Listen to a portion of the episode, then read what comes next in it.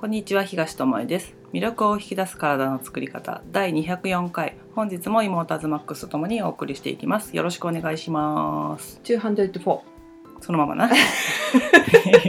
英語で言ってどうした？いやもうねー海外行けないなと思って。いけないね。ね。まあ行けなくはないけどね。行ってもいいんだけどいろいろ大変だね。ね。行くのも大変だし帰ってきてからも大変だし。向こうに行ったからといってねまあお仕事の人はまあね。仕事だからだけど、バカンスで行きたいと思ってもなかなかね。だから自由に行けてた時とかね好きな時に行けてたうん。時代がなんか嘘のようだねっていううん。ことが今思うとあるように今生きてるこのなんていうの？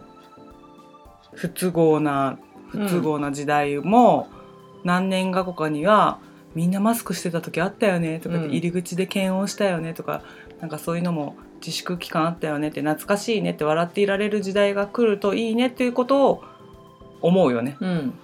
だから当たり前が当たり前じゃなくなるって突然やってくるんだなっていうのをあの今回の世界的な出来事でみんなが一斉に同じことを体験できたのはうん。ある意味良かったのかなと思ったりもする。うん。なんか今までだとごく一部の人には常識が常識じゃなくなるとかさ、うん。昨日まであったものがなくなるとかさ起きたかもしれないけどさ自分には関係ないやって思えることの方が多かったじゃん。し自分事として捉えることって少ないじゃん。なんか、うん。テレビの中のどこかの国の戦争の話とかさ、うん。だけどコロナに関してはさ全世界共通認識っていうかさ、うん。まあ怯え方とか国の取ってる政策は違うにしろ同じものでこうやって全部が止まったっていうのを体験したのは、私たちが生きてる中でも初めてのことだし、うん。長い歴史を見てもなかったんじゃないかなと思うから、うん。まあ、この経験をあの良い方向に生かすっていう意味でもね、うん。あの常識が非常識になったり非常識が常識になるんだよっていうのに軽くこう乗っかっていけるような、うん。あのフットワークの軽さっていうか思考を柔らかくしとくっていうか感覚で生きられるようにしとくのは大事かなっていうのは思うね。うんそうだね。うん。ってことで今日はそのコロナとかそういったことで体に関してさやっぱり目を向けた人も多いと思うの。うん。とか生活習慣が変わったからこそ目についたうん。自分の行動だったり食生活とかさ、でそういったことを少なからずやっていた人が多いんじゃないかなと思うから、あの自分の体験とかと照らし合わせながら聞いてもらえたらいいなと思うのでうん。あのネットニュースになってたこととかズマックスが見つけてきた記事うん。の話をしようかなと思うんだけど、はい。まず最初にあの目にした人もいるかもしれないけどね、うん。最近のニュース？ね。記事かな？うん。になってたのがあのコンビニ食だけで100日過ごしてみる実験うん。っていうのが載ってたんだよね。うん。でコンビニ食まず100日やるっていうのを聞いてさどう思どう思う、うん、あなたやってくださいって言われるとか、ううん。コンビニ食100日できますかって聞かれたとしてうん。今アズマックスはどう感じるか？そこ無理っていうね。そこまで その理由は、食べるもんないしうん。食べたいもんないし。うん。まあ、グルテンフリーってしてる点から言ってもうん。食べれるものは少ないっていうのはあるし添加物とか加工品とかを食べないようにしてるからうんし食べるもんがない。そう。食べたいものがない、そう。うん。美味しそうに見えるものが少ないうん、かなっていうので無理って言ってしまうと思う。でこの100日コンビニ食を食べてみようっていう人はそこまでのことは思わずにスタートした感じだったみたいなんだけど、なぜそれをやろうと思ったかっていうのが書いてあって、うん。あのブログかなんかをやってて美味しいお店紹介したりとかっていうのを、まあ、半分仕事みたいな感じでやってる人なんだけど、あの全国で食べられるものではないと。ここのお店に行ったら食べれますか、うんうんうん。東京のここに行ったら食べれますかとさあ地方だったら地方のここに行ったら食べれますとかなんだけど、みんなが食べれるもので紹介できたらいいなと思って、コンビニだったら大体あるだろう。っていうことで、コンビニ食に限定して100日過ごしてみよう。うん。記事を書いてみよう。うん。って思ったのがスタートのきっかけね。うん。だからコンビニ食でなどうなるか実験しますとかさう私たちがやるとしたらコンビニ食を1週間続けてみたらどうなるかやってみますうん。みたいな感じになると思うんだけど、コンビニ食を食レポしますみたいな感じでうんうん。始めたんだって、うん。そしたらなんか異変がいっぱい起きたよっていうのでどうした？なんか体調不良にうん。襲われるようになったみたいな、体がなんか匂ってきたとか。うん。あとはなんか食べ食べることに対して喜びを感じなくなったとか、そういうことが書かれてて、うん。なんか面白いなと思ったの。うん。食べることがもともと好きだからそういうことをやってる、人じゃん。うん。なのになんか食べることがもう楽しくなくなってきて まさかもう80日を超えるあたりにはやめよやめたいなじゃないけどう、んもうもういいんじゃないと思ったって、うん。で最終的に多分100日やったんだと思うんだけど、うん。90日ぐらいからはなんか義務的にあと何食食べたら終わるみたいな感じになってきたって書いてあってなんか食べてるもので喜びを感じてた人の、うん。うんなのにそれを苦痛と感じるまでに持っていくってすごいなうん。って、コンビニ食のその添加物なり出来合いのものっていうものが続くことです。体も精神もだからうん鬱っぽくなるのも分かる気がするとか言って、うんうん。書いてあって。でその人の記事には書いてなかったけど多分お店に行ったりして食べるっていうのはさコミュニケーションを取って食べてたはずじゃん、だけどさコンビニ食ってさ大概一人とかさ家で食べるまあのが前提なものじゃない？うん。だからさ食事に付随するその楽しい会話とかさ、うん。あのお店の雰囲気とかさ、うん。そういうものが全くない中で過ごしたから余計になんか食べることに対してのその喜びを感じなくなったのかなっていうのはうん。その記事を読んで思ったんだよね。うん。うん。なんか東子さん感じることはありますかね？でちなみにさお姉ちゃんだったら100日間やってって言われたらさうん。やる？うんとね、仮にグルテンフリーがあったとしよグルテンフリー食がう置いてあるという。んそれなりに置いてあるだったら、100日でうーん、100日か。うーん。できないと思うから、やるって言えない気がする。なんか、外食が続いても辛いと思うから、うん。それがコンビニに限定されて、あの空間の中にしか売ってるものしか食べちゃダメっていうのって結構苦痛だなと。で今言い忘れたけどこの人コンビニの100日間食べるっていうのと、うん。100種類のコンビニ弁当を食べ続けるっていう。だからだから同じものは食べちゃゃダメっていうルールだったみたい。うんうん。すごくない？すごいねでそのその人が言ってたのがジャンクフードの食べ過ぎがうつ病につながるという理由がなんとなく分かったみたいなこと、うんでなんか監修してるお弁当とかそういうのもあるじゃんお店が、うんうん。そういうのは実際に食べて満足してお店の人が OK を出したものとは到底思えないようなものだったとか、うん。じっくり食べてみて思うことはたくさんあったらしい。なるほどね。でこの人は食べ歩きブログをしてから6年間ほとんどコンビニ弁当を食べていなかったんだってその100日やる前ね。だから余計に体の変化とあか、ー。うん、へえ面白いな。すごくない？日が経つにつれて体調不良、うん。食に無感動になっていく。うん。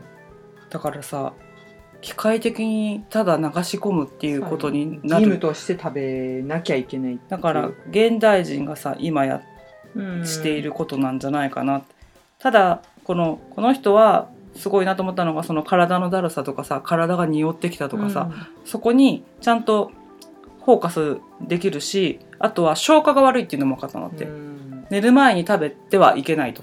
だから寝る時間から逆算して3時間前には食べ終えれるように食べてたんだって、ね。すごいね。それはすごい。うん、だから普通の食事ではそういうことが起きてなかったんだと思うけどなんか消化が悪いんだだからタイミングがを逃して食べてしまうとうん。寝つきも悪くなるし、朝起きた時にその消化が終わってないような感じがしてだるいしっていうことが精神衛生上もねそう。よろしくないっていううん。のであの添加物がどうこうとかさそういうことはこの記事とかこの人の言葉で書いてないんだけど、なんか感覚的に感じたこととして書かれているんだけども、使ってる、まあ、食材とかを見ればさやっぱりそういったものが多いわけでしょ。うん。だからそういうものを意識して食べ続けたわけじゃないけどなんていうの？入ってるから体に良くないと思って食べてたわけじゃないけどこの人は、うん。でもそれでも感じるぐらいのことがうん。体の反応として出るっていうのはなんかすごいなと思って、私たちだったらコンビニ弁当だしな体だるくなるよなっていうなんかさあのイメージがあってまあやるから余計にそういう感覚を見逃さないようにしようと思うはずなんだけど、そういう感覚じゃなく美味しいお弁当を見つけれたらうん。全国の人に教えてあげれるなっていう思いから100日間100種類食べてみようみたいなノリでやった人がなんかだるいみたいな、うん。寝る前 3, 3時間は空けなきゃいけないとかっていうのを感覚的に分かってそれをやりながらも最終的に義務的に流れ作業のようにやっていたっていうことになったっていうのがなんかすごく食って面白いなって思ったのと、うん。体ってちゃんと反応を出すんだなと思ったの。知ってるし、知らないに関わらず、うん続けたことでそれが蓄積されて体が「もう無理ですいりません」うん。それを食べ物として認識しなくなるようなところまで行ったってことじゃん、ね。食に無関心になるってことは。感動がないってね。うん。だからすごいなと思ったし100種類も食べてだよ。うん。もう一回食べたいと思ったのが3個ぐらいしかなかったねとも書いてあって、うん。えー、みたいな、それもすごいね。うんそれもすごいなと思う。うん。となんかその人がさうん。結局コンビニで買うものは全部似たような味ああそうか。温かみがなくって料理らしい食感がないんだってね。おおうん。だからその食べることへの楽しみっていうのもないんだね。だからやっぱさ、こう噛むことによっていろんな食感をさ、うん。無意識で感じてそれをなんか味わったりとかさなんていうの食べてるとか生きてる感覚がなんかどっかでしてたんし、その食感によってうまみとかさそうだね。なんか苦手なものは飲み込んでしまうとかでもいいんだけど、なんかあったんだろうなっていうの。あとあれだよね。コンビニのお弁当って一定の温度にしかできないじゃん。うん。全部一緒に温めるか、うん。冷たいまま食べるかみたいな。うん。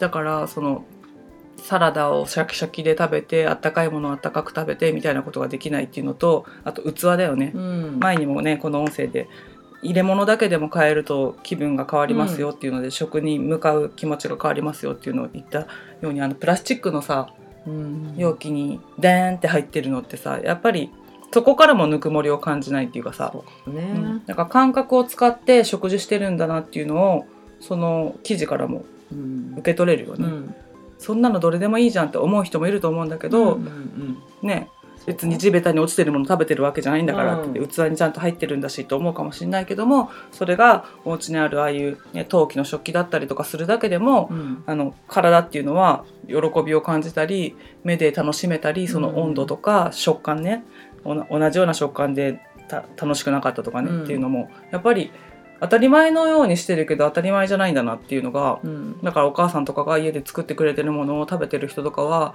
いろんな種類があるのは当たり前じゃないし、うん。あったかいものをあったかく食べさせてもらえるのが当たり前じゃないし、うん。っていうのはあのまた一度見直すといいかなっていう部分ではあるよね。うん、そうだね。あとさ今ふと思い出したんだけど、その器の話でね、同じさあのーよく私がやったのはスナック菓子。うんうんうん。さ若い時ね、うん。お腹空いてるとさもう袋に手突っ込んでさ、まあもそうね。うさぼりつくように食べてた時期があったんだけど、あのそれは良くないって、うん。なるべく器に出そうと思いつつもさそうやってやってることが正直あってうん。で最近はもうほんとそうやって食べることはないんだけどさ、器に出した時にさうん。思ったんだよね。こんな量をあ確かにね。食べている。袋でこう見るのとお皿にポテトチップでも何でもいいけどガッサーって開けた時のあの山盛りになる感じね。うん。うんうんっていう、うん。でこんな色なのかとかこんな大きさなのかとかさ、そういうのもしもうほぼ見ずにさそう口にね。放り込んでて、今だったらさスマホを横に、うんうんとかテレビ見ながら本当にその形うん。すらうん。見ずにうん。食べちゃってることが多いからもうせめて器にだけは入れたらいいなって今そうねその改めて思った。ジャンキーなものっていうかそうスナック菓子とかをさ食べることだってあると思うんだけど、うん。私たちだって食べることあるし、うん。そういう時にそのどれだけの量を食べてるかっていう認識するだけでも、うん。あのいつも一袋食べてたものをお皿に入れることで半分にしとこうかうんなって思えたりするのも大事なことだし、うんあとねそうやってお皿に開けてみるとなんか殺風景なもの食べてるなと思ったりもするんだよね。そうだねうんそうそう。それはあったね。うんうん。うん。なんか映画見たりしながら食べるとかだったらまたポップでいいんだけど、うん。なんか寂しいなって感じるうん。時もあったりなんかしてあう器に入れるだけでこんなに感覚って違うんだっていうのはもう、うん、アズマックスの言う通り。うん。袋に手突っ込んで食べてる時は逆に言えば少なくないって思ってあたそうそうそう。中に入ってる量が。もう終わっちまったぜそうそうう。そうだけど量は変わってないわけだもんね別にさあの入らないぐらいのちっちゃいお皿出してるわけじゃなくてさ、ちゃんとこぼれないようなちゃんと入るお皿の大きさを見極めて入れてるけどお皿に入れることによってなんかここんな量食べてたんだっていうのを、だから客観視できるっていうのかな、うん。がごまかされてたりもするなと思うそのうんジャンキーなものってだからペットボトル飲料を飲む人もあのコップに入れるだけでもうん。いつも飲んでる量より糖分が入ってることでめちゃめちゃ量飲んでるんだっていうのは分かるよね、うん。あの500のペットボトルとかでもそうだけどさコップに移すとさ結構あるんだよね。あるある。でえこんな飲んでるんだってなると思うから、そうやって自分の食べてるものの量を感覚として知るっていうのも、うん。あの大事かなって思うね。ううんん。そうね。うんうんひと手間加えるね、うん。そこでね、うん。うん。であとアズマックスが見つけてくれたリモートワーク中に食事を変えた人の話っていうのをしてもらおうかなと思うんだけど、そう食事っていうかその人は生活習慣。か生活習慣全体を変えてみたうん。らしくて、でリモートワークになって出勤することがなくなった。出勤しないでしょ、うん。で出勤から朝礼までの時間をまずストレッチとかエクササイズしたんだって朝。だから通勤時間をダラダラ過ごすんじゃなくてじゃあ運動の時間にしようってその人は決めたのね、そうギリギリまで寝るとかじゃなくて、いつも起きる時間に起きてそ運動する運動しました、で、えっと、午前中仕事するでしょ、うん。でお昼の時間が来たら食事するんだけど、それもあの前より意識をしてうん。食べる、うん。まあコンビニで済ませたものとかうんをうんちゃんと多分食べるよううんうん。にっていう風に変えてでまた午後のうん。お仕事があるよね。で午後の仕事が終わりました、普通なら、うん。まあまた電車なり車乗って家に帰りますっていうところをその人は終わりました。速攻筋トレしたんだって。でもなんかそれを読む限りそんなハードなことは全然やってなかった記憶なんだけど本当にあれだよねその時間をどう過ごすかっていうので運動にしたっていうう。ん。だから別に何か目標があって筋肉ムキムキにしようとかっていうのじゃないから、とりあえず動くっていうことをしたってことね。腹筋何回とかなんか決めたのかわかんないけど、軽めの続けれることをしてた。と。そうそうそう、このままじゃ良くないなって思って、うん。リモートワークのその浮いた時間っていうのうん。を運動にうん使ってみて、で大概の人がリモートワークになると、うん。まあ、仕事が終わりました。あじゃあちょっと休憩しようとか、うん。買い物行こうとかなるけど、その人はそうすると絶対やらないっていうのうん。を自分の性格的に分かっていたから、終わった瞬間にすぐもう床とかなんかに行って流れの中でやることにしたってことね。うん。でまあ睡眠時間の確保もしたりとかうん。っていうトータルで、あのなんていうの本当基本の木だよね、うん。何かをこうガラッと変えたりとか、急に食生活を変えた運動を何時間やりますっていうのじゃなくってただただシンプルな通勤時間移動時間などを運動する時間に変えてみようという変換したうん。のと、食事をせっかく家でするんだから手作りにしてみたり、体に良さそうなものにうん。してみようっていうまあできる範囲でやろうっていうやつね、うん。をやったと。うん。でまあ早うくん。寝れる、うん。うん。ようになったから寝るっていう、それだけでその人はうん、痩せたんだって。であれだよね。会社に行ってる時はつまみ食いみたいのも多かったけあどストレスが家にいると少なめだったからそういうのも減っていたと。うん。そうそうそうのも手伝って痩せていたそうちびちびチョコつまんだりとか、うん。なんかそういうのがないうん。し、その人はそれによって痩せて、うん。でまあ多分それが5月とかそういう4月とかのね自粛の時の1ヶ月とかそういう話だね。で普通に自粛が明けて、その人は普通に会社に戻らなきゃいけない仕事だったと、うん。うん。戻ったら太りましたというオチというかあったんだけどもしかしたらその人もキープできたのかもしれないけど、まあどういうふうに戻ったのかわからないけど、うん。そしたらあの太っちゃった。うん、てか元の体型に戻っちゃった、うんっそうそうそうそう。ていうのがさやっぱ聞いてさ体ってさあの正直だなって思ったの。うん。そのやったことに対して答えてくれる、うん。で気をかけた分だけちゃんと結果を出してくれる、うん。で元の生活になったら元の生活にフィットした体に戻ったわけでしょ、だからそこで一工夫うん。その延長でせっかく運動してたしなっていうので何か付け加えてたならその人はあの戻ることなく維持されたかもしれないし、まあ、どういった職種にかも分かんないから、それはわかんなかったな仕事によっては戻った方が楽なうん。人もいるかもしれないからね、うん。肉体労働とかだったらあの痩せちゃったらね、うん。筋肉が痩せてて動けなかったとかだと別の話だからそれにもよるけどもそうやって生活を変えることで体って必ず変化をするんだなっていうのを、その人の話を聞いて思ったのね、うん。そのコンビニ弁当の人の話もそうだし、今の人の話もそうだしやってることってそれぞれ違うことじゃん。うんうん。コンビニ弁当を食べ続けた人と、まあ、食生活をそのね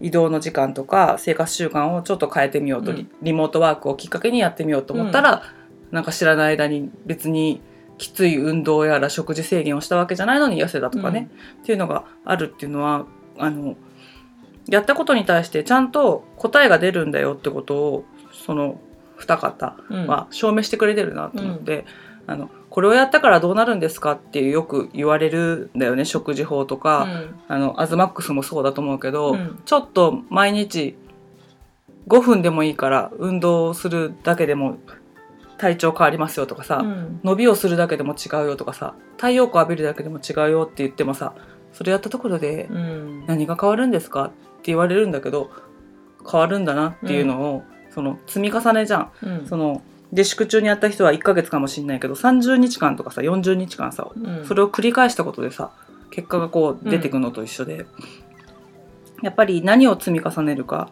だからリモートワークの人は体にとっては嬉しい習慣が続いたからこうシュッとね、うん。あの体が絞られたかもしれないしコンビニ弁当を続けた人は体にとってはもう勘弁してくださいよっていう状況だから、うん。もう食べたくないみたいな、数を数えるぐらいあと何食で終わるだろうみたいな。うん。のになったっていうのがあの正直に答えが出るんだなっていうので自分の体の声とかを聞くといいよって言うけどどうやったら聞けるんですかって思うかもしれないけどやってることでこうやって結果としてあの声が出てくる。うんあと感覚としてもう食べたくないって思うものとかってさ、うん。体がいらないってうん。言ってることだったりするしあのストレスが増えたらつまみ食いが増えるんだなっていうのも、あのやってみたからこそ分かることじゃん。うん。もしそのさ自粛期間がなかったらさそういったことをやってることすら気づかなかったかもしれないじゃん。うん。からあの大きなことを変える必要はなくてほんのちょっとしたことうん。の変化がやっぱり結果を変えるしあのこういったコロナとかが起きたことで健康でいることの大切さっていうのは、うん。みんなが分かったと思うね。うん。やっぱ病気持ってるとリスク高いっていうのも分かったと思うし、あの年いっててもケアをしてる人とケアをしてなかった人でうん。結果が違うっていうのを見てるだろうし、うん。若いからいいかって言ったらそうでもないっていうのも分かると思うから、あの毎日毎日本当ちょっとしたことの積み重ねを変えるっていうことが大事なんだなっていうのがなんか自分たちの生活の中では分かってるつもりうん。ではあるけどこうやってなんか人の変化の記事とかさ自分がやれないことをやってる人のやつを見てさ、改めてあやっぱりそうなんだって思うなっていうのはあるね。ううんん。そうだね。あの今お姉ちゃんが言ったみたいなさ声を聞こうとかっていうのってさ、なんか声って何って思う？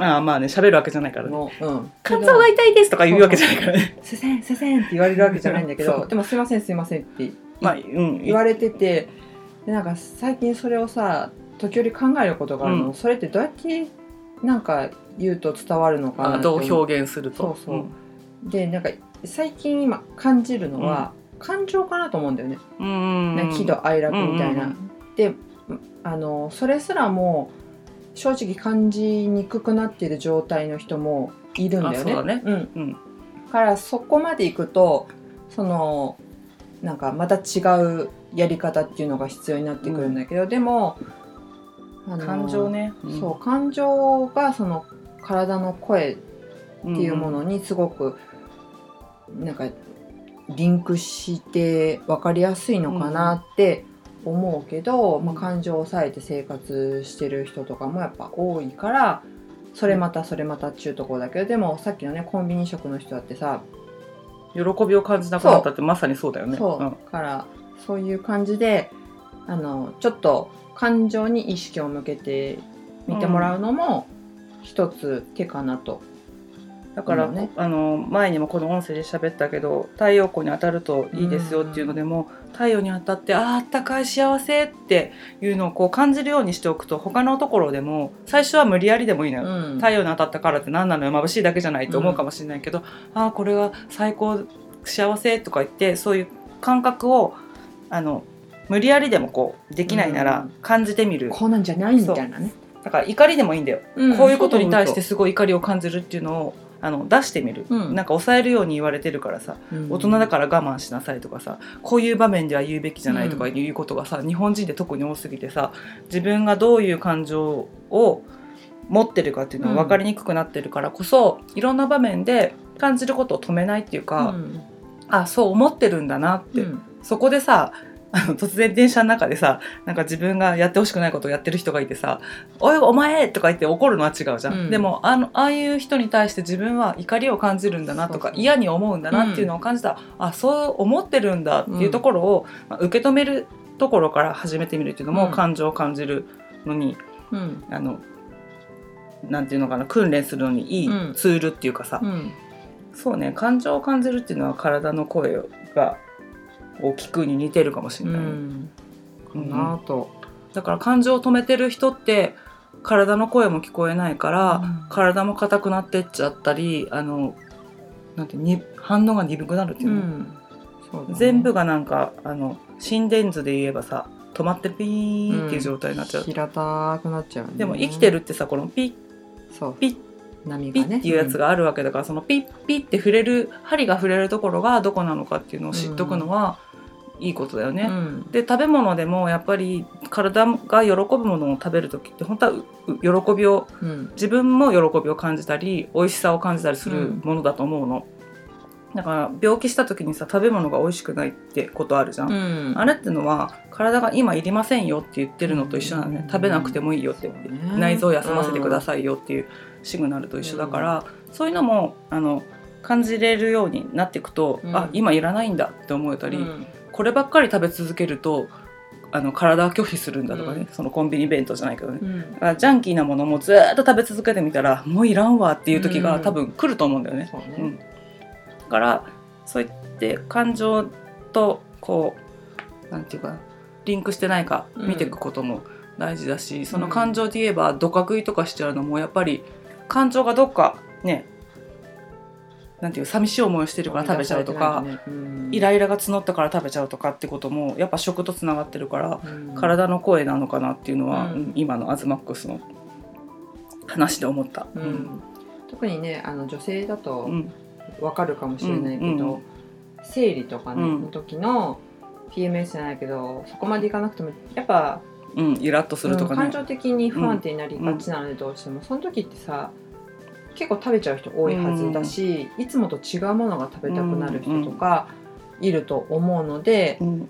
あのそれをなんか責める必要はうんうん。なくってあこういう時にこういうものが欲するんだななんで欲するんかなみたいなうん。感じであのちょっと観察する感じじゃない？食べてる自分とか、うん。こう悲しい嬉しいとかでもいろんな自分がいるのをちょっと隣とかから見て日記をつけてあげましょうぐらいの、そうだねうん、さっきのねジャンジャンキーなスナック菓子とかをお皿に出すのと一緒な感じだよね。うんうわ、ね。こんなに食べてるんだとうん。か、あこういう時甘いものめちゃめちゃ食べたくなるんだとか、うんでそうやって認めたら別に食べなくてもよくない？みたいな。そうそうそうあったかいお茶飲めば気が済んだわっていうことがあったりするかもしれないしね。うん。なんで食べてんだこれ？とかね、うん思うね、うん。うん。そうそうそうそう。だから脳が訴えてくることと体が訴えてることって違ったりするから、うん。そのね。結構ずれるよね。本能のままにじゃないけど、うん。我のままに行くとなんかいらないものうわーって食べてたり、うん。でも本能は止めてたり、うん。もうそんなにいらないってって言って、うんことがあるかもしれないからね。そういそういった面でも感じやすい時に感じてみるとかね、女女性だったらね、だから男の人って突然体を壊しやすいのかなとは思うんだよね。そうそう。女の人よりも、ね。そううん。波が少なくて一定だから、うん。分かりにくいっていうのもあると思うので、うん。あの男性の方はあの難しいなって感じるかもしれないけど女の人の方が感覚ってうん。使って生きてるからね、あの男女でも差があるとは思うけどもあのできるところから入り口を作ってそうだね。あとはその家族なり友人なりさ周りにいる人にちょっと目を向ける余裕があると、うん。なんか言ってあげれたりとかうん。するじゃん、そうね。うん。うん今日体調は、うん。みたいな一声でもさあって気づく時あるじゃん、うんその最近よく食べてるけど美味しいの？とかいう一言でもそうね。って。人のことは分かったりするからうん。人のことを通して自分を見るとかね。そうそうそうそう。うんっていうのもあありだからね。うんうん。てなことでねあのいろんな角度から自分のことを知るってことはできるしうん。感覚を感じるってことも、あの練習していけると思うから、うんうんうん。あのその感覚を忘れてしまったとかどっかに置いてきてしまったっていううん。感じがする人は、あるある。のいろんなあのなんていうの試行錯誤をしながら、うん。あこれだったらいけるかなっていうものから始めてみて、でその感覚っていうのを間違ってるんじゃないかなと思うんじゃなくて信じてみる。うん。自分を信じてみるっていう感じでやって繰り返していくと、あの失敗もするかもしれないけどその中からあこういうふうに掴んでいけばいいんだっていうのがうん。見えてくるはずだからね、うん。うん。やってみるといいと思います。であの今の人たちみたいに極端なことをねあのコンビニ弁当ばっかり食べて自分の体の声を聞けとかそういうことじゃなくてね、そういうことをしなくても知れるはずだから、うん。やってもらえたらと思いますね。うん。うん。はい。これからはやっぱりあの自分の体を自分で責任を持って見ていくっていう時代になっていくと思うので、より一層うんねより一層。であのなんていうのかな健康管理できてない人があのダメな人みたいな感じになっていく時代になっていくと思うんだよね。うん。今まではがむしゃらに働いてああの人働きすぎて倒れちゃったらしいよで済んだかもしれないけど、これからは管理できない人だったんだねって言われちゃうし、今もそうじゃん。少しでも熱があったら来ないでくださいって言われるような時代だから、体調管理とその自分の体の変化に敏感でいることに、うん。あの今から訓練してうん。あの敏感になれるようにしといてもらえたらなと思いあのいろんなところから出てきた記事をね、うん。参考に今日は話をさせてもらいました。はい自分と仲良くなりつついろんななんかニュースにもうんうん、なんか違う角度から見てそうだね。振り回されるんじゃなくてね参考にねこんなこともあるんだなとかね自分はどうかなって見うんる参考にしてもらえたらいいかなと思いますね。うんうんたまに出てくるこういったね面白いニュースも扱いながらね、うんまた話をしていこうかなと思いますので、うん私たちの話を聞いてまた参考にしてもらって、うん何かあの生活を変えるために使ってもらえたらいいかなと思います。はいということで今日はここまでです。ありがとうございました。ありがとうございました。